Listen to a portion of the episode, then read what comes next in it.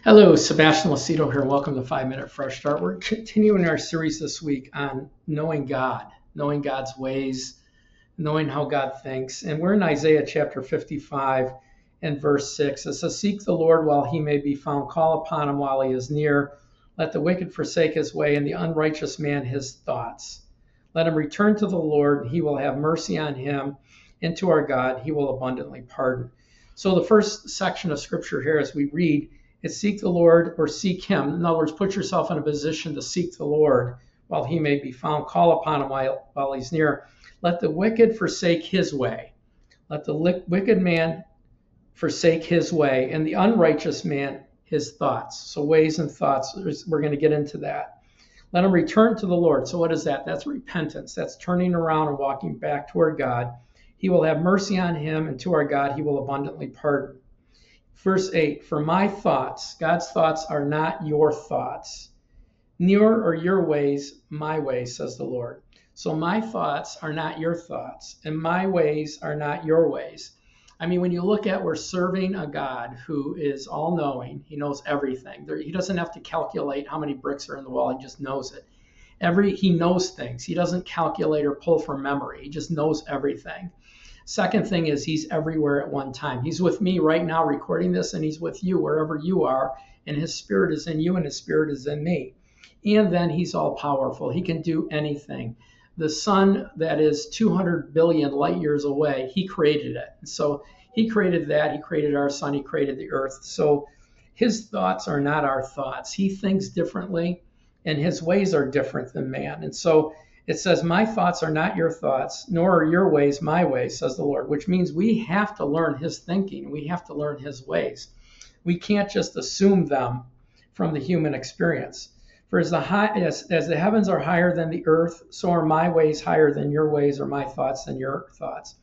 So, in other words, as far as that star is 200 billion light years away, so are his thoughts and ways different than our thoughts and ways.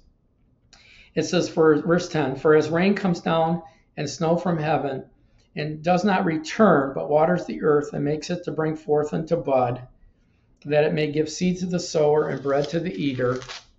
It says, So are my words that goes forth out of my mouth. It shall not return to me void, but it shall accomplish that which I please, and it shall prosper in the thing to which I have sent it.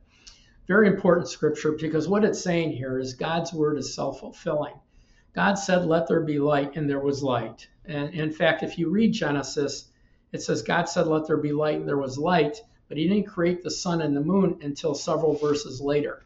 So his, his word is self fulfilling. So when he, when he thinks or speaks, or his ways are eternal. And so when we look at them, we live in this finite world with a beginning and an end. We live in this world where we're trapped by our own thoughts, trapped by our own ways, trapped by our own abilities. Serving God and coming into a relationship with God puts us way outside the bounds of those. And so we have to learn His ways, His thoughts, His ways of doing things to be able to prosper with Him in our relationship with Him. I mean, those that come to God must believe that He is and a rewarder of those who diligently seek Him.